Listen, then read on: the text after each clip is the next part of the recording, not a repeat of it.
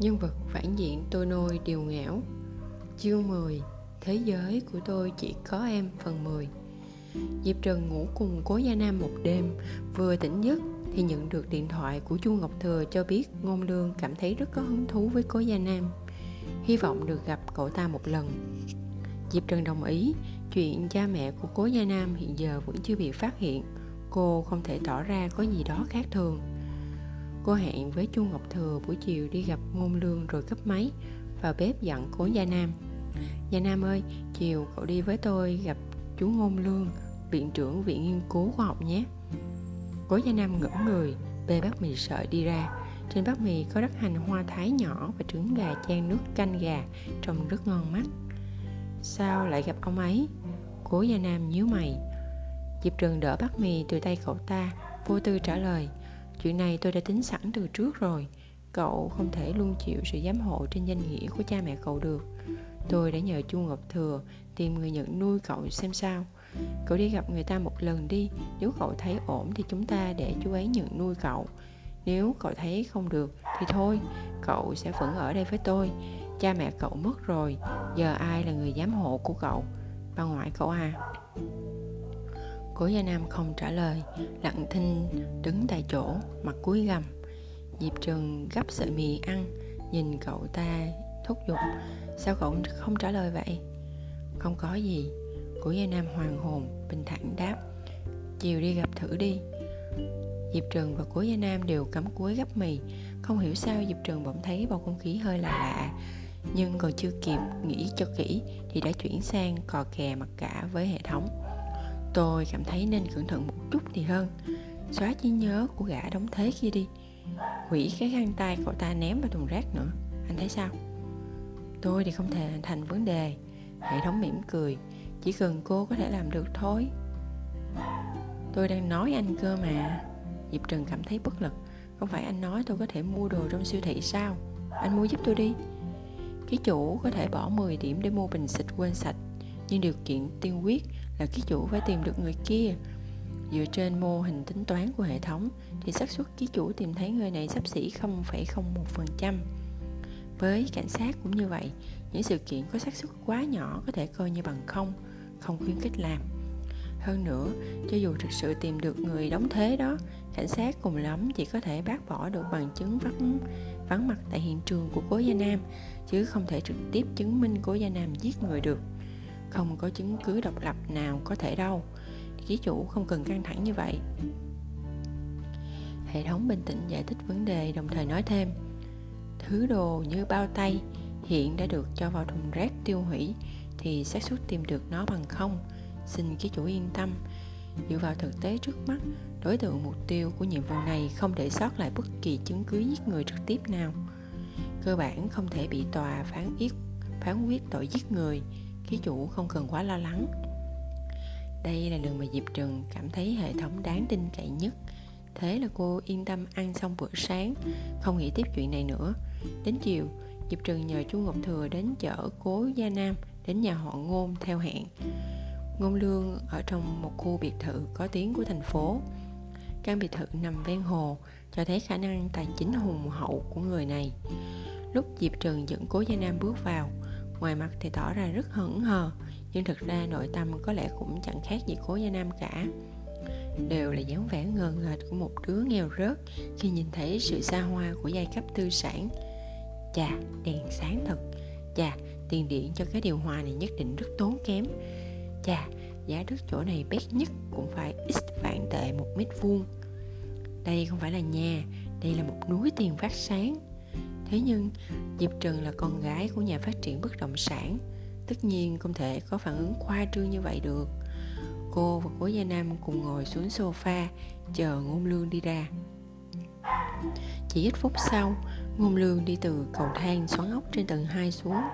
Người đàn ông trung niên gầy gò tuổi đã gần 50 nhưng tóc không có lấy một sợi bạc nào.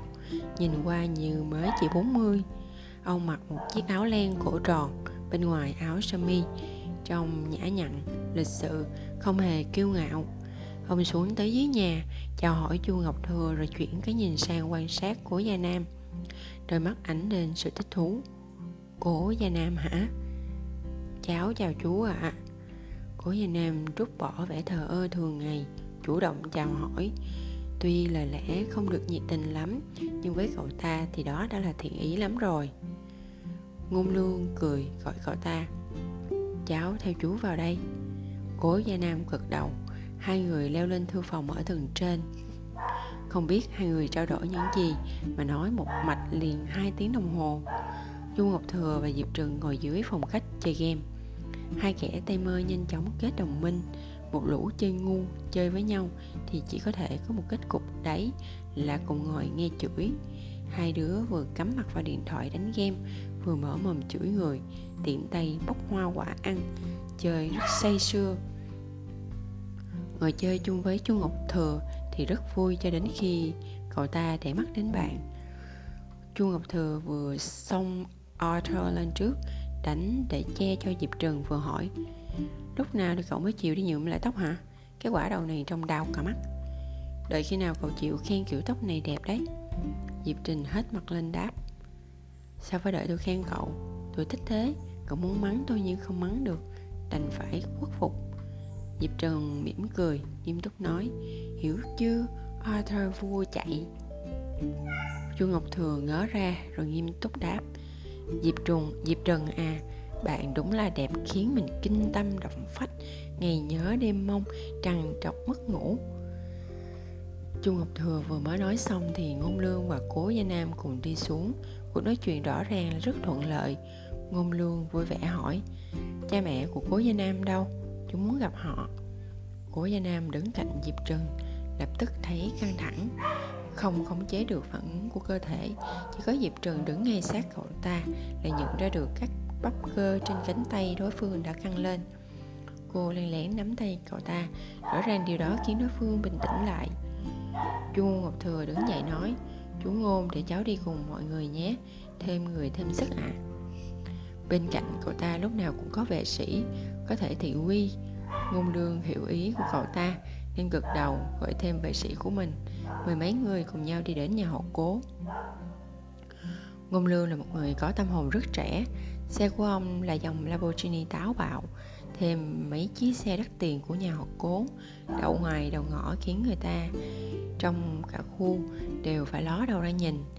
Đoàn người kéo quân vào trong ngõ, gõ cửa nhà họ cố không có tiếng đáp lại, chỉ có mùi tanh tưởi bốc từ trong nhà ra. Kiểu mùa hè, người thấy thứ mùi này, mặt ngôn lương lập tức biến sắc. Bọn trẻ các cháu lùi ra sau đi. Chu ngọc thường ngơ ngác, kéo diệp Trường và cố gia nam lùi lại ngôn lương đánh mắt ra hiệu cho vệ sĩ. Vệ sĩ lập tức đá văng cánh cửa nhà hậu cố. Cảnh tượng bên trong đập vào mắt. Ngôn lương tái mặt, lập tức quát, báo cảnh sát! Sao vậy ạ? À? cố gia nam diễn xuất rất đạt. Ngôn lương quay đầu lại, trong phút chốc không biết nên nói thế nào với thằng bé này. Cố gia nam tự mình đi lên trước, đứng ở ngưỡng cửa, nhìn cảnh tượng bên trong khiếp đảm, nắm tay siết chặt, bắt đầu run rẩy như thể sắp ngã khuỵu đến nơi. Ngôn lương lại đỡ cậu ta, không biết nên nói gì. Diệp trần chỉ kể vắn tắt tình hình cho chu ngọc thừa biết. Chu ngọc thừa kể lại cho ngôn lương nghe lại càng ngắn gọn hơn nữa. Đại khái là có thằng bạn thường xuyên bị cha mẹ bạo hành, muốn tìm người giám hộ khác. Hơn nữa là do diệp trần chủ động đề xuất trước, vẫn chưa biết nhà họ có chịu hay không phải để đôi bên gặp mặt nói chuyện một lần. Vốn, ông vốn tưởng cố gia nam không có cảm tình gì với cha mẹ. Nhưng mà nhìn thấy cảnh này khiến ông phải nghĩ lại. Cho dù có đánh mắng thế nào thì vẫn là cha mẹ mình. Sao có thể không có chút tình cảm nào chứ? Cung lương nhiều cố gia nam, cảm thấy đau lòng thay cho thằng bé. Ông thích những đứa trẻ thông minh, lương thiện như thế này tuy nếu để nhận nuôi thì có hơi lớn tuổi một chút, nhưng cố gia nam quả đúng là một người rất có thiên phú. Chỉ riêng vì lòng mến tài thôi cũng đủ để ông nhận nuôi cậu ta.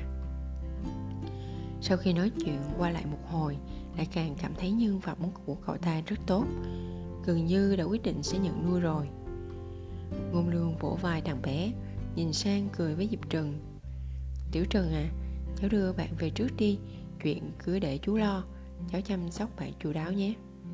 Diệp trần gật đầu, lại đỡ cố gia nam. Cô vẫn luôn nắm tay cố gia nam. Chu ngọc thừa sai tài xế đưa hai người họ về nhà. Về đến nhà, trong chớp mắt, cố gia nam liền lột bỏ vẻ ngoài bi thương, khôi phục trạng thái lạnh lùng. Gia nam, cậu khỏe chứ? Diệp trừng dè dặt hỏi. Cố gia nam đáp thờ ơ. Tôi khỏe, cảm ơn thế tôi đi bổ dưa vàng cho cậu ăn nhé. Ừ cố gia nam rất lịch sự, cảm ơn. Cố gia nam tỏ ra như vậy khiến trong lòng diệp trừng thấy lo lắng. Sau khi chui vào bếp, cô e dè hỏi, hệ thống này, có phải cô ta bị kích thích không? Chẹp. Nãy sợ làm ký chủ giật mình nên tôi vẫn chưa thông báo một chuyện. Ừ? Chỉ số thiện cảm hiện tại của gia nam dành cho ký chủ là không, độ hắc hóa là 50 Diệp Trần, ba vạch. Chỉ số thiện cảm có thể giảm hả? Độ hắc hóa cũng có thể tăng vọt nữa hả? Tại sao? Diệp trần nổi đó. Tôi làm gì chứ? Cô từng nhận lời cậu ta. Ừ? sẽ không vứt bỏ. Diệp trần, Ba vạch. Mẹ kiếp, thế này cũng tính là vứt bỏ à? Diệp trần nổi bảo cậu ta là trẻ vị thành niên, tôi cũng là trẻ vị thành niên. Đây gọi là giải pháp tình thế đấy chứ. Sau khi cậu ta giết người, thì cô liền nhanh chóng tìm người nhận nuôi cậu ta. Cô nghĩ một nhân vật phản diện sẽ nghĩ gì về hành vi này? Nghĩ thế nào à? Tất nhiên là nghĩ. Ha ha ha ha. Diệp trừng tìm kim chủ cho ta rồi. Thôi được, diệp trừng thừa nhận, quả thật không được hay ho lắm. Thế là cô bê đĩa dưa vàng ra, ngồi cạnh cố gia nam mở tivi lên xem, kiếm đề tài nói chuyện. Thế gia nam này, sau này nhà họ ngôn mà nhận nuôi thì cậu coi như là quý tử nhà giàu rồi đấy nhỉ? Ông ấy có nhượng tôi không? Của gia nam tỏ vẻ thản nhiên. Giả như ông ấy biết tôi từng giết người. Ừ, vậy thì cũng chẳng sao. Diệp trường vỗ về. Gia nam à cậu không phải kẻ xấu, cậu bị bức ép thôi. Cố gia nam cười trào phúng thế thì sao? Cậu phải vội vàng tìm người nhận nuôi tôi làm gì? Cậu ta ép sát lại gần cô, đôi mắt đen như mực. Diệp trần, cậu không biết là cậu nói lời này rất chối trá à? Diệp trần không đáp. Cô ngẩng đầu lên nhìn đối phương. Đôi mắt cô ánh lên sự nghiêm túc khiến cố gia nam phải giật mình. Cố gia nam, cô nói gắn gắn từng, cô nói gần từng tiếng một. Cho tới giờ, tôi chưa từng định vứt bỏ cậu tôi tìm người nhận nuôi cậu là vì muốn cậu có một người giám hộ hợp pháp. Cậu có người giám hộ, tôi sẽ vẫn đi theo cậu, quan sát cậu. Ai bắt nạt cậu, tôi sẽ đánh đứa đó. Nếu cậu không đồng ý để người khác nuôi, thì tôi tình nguyện tiếp tục nuôi cậu. Cố gia nam ngỡ ngàng. Diệp trừng vòng tay ôm cậu. Hơi ẩm ấy truyền cho cậu ta một sức mạnh lớn lao, khiến hốc mắt cậu ta thoáng chốc liền đỏ hoe. Cố gia nam à diệp Trường vỗ về. Thôi, chỉ mong cậu sẽ sống tốt hơn, chứ chưa hề định rời xa cậu. Cố gia nam không nói gì, nước mắt rơi xuống cổ diệp Trừng. Hệ thống hò reo vui mừng. Chúc mừng, chỉ số thiện cảm 45 chỉ số hắc hóa 10 diệp Trừng thở vào nhẹ nhõm. Chỉ số thiện cảm thật khó kiếm chết đi được. Cái thằng cha cố gia nam này thật sáng nắng chiều mưa bỏ mẹ luôn. Chú thích, game chu ngọc thừa và diệp Trừng chơi là vương giả vinh diệu một game MOBA trên di động nổi tiếng tại Trung Quốc. Cách chơi tương tự Liên minh huyền thoại. Vương giả Vinh Diệu có bối cảnh ở một thế giới giả tưởng, quy tụ nhiều vị anh hùng, thần tiên, danh tướng, vân vân. Game có rất nhiều vị tướng cho các game thủ lựa chọn, ví dụ như Lý Bạch, Địch Nhân Kiệt, Trương Phi, Lữ Bố, Quang Vũ. Tạo hình của các tướng trong Vương giả Vinh Diệu khá đẹp, mỗi tướng có một bộ kỹ năng riêng, trong game, các vị tướng được sắp xếp theo các nhóm. Nhân vật Chu Ngọc Thừa chơi là Arthur, có khả năng chạy trên khắp chiến trường không biết mệt mỏi, nên Diệp Trường mới gọi là Arthur vua chạy.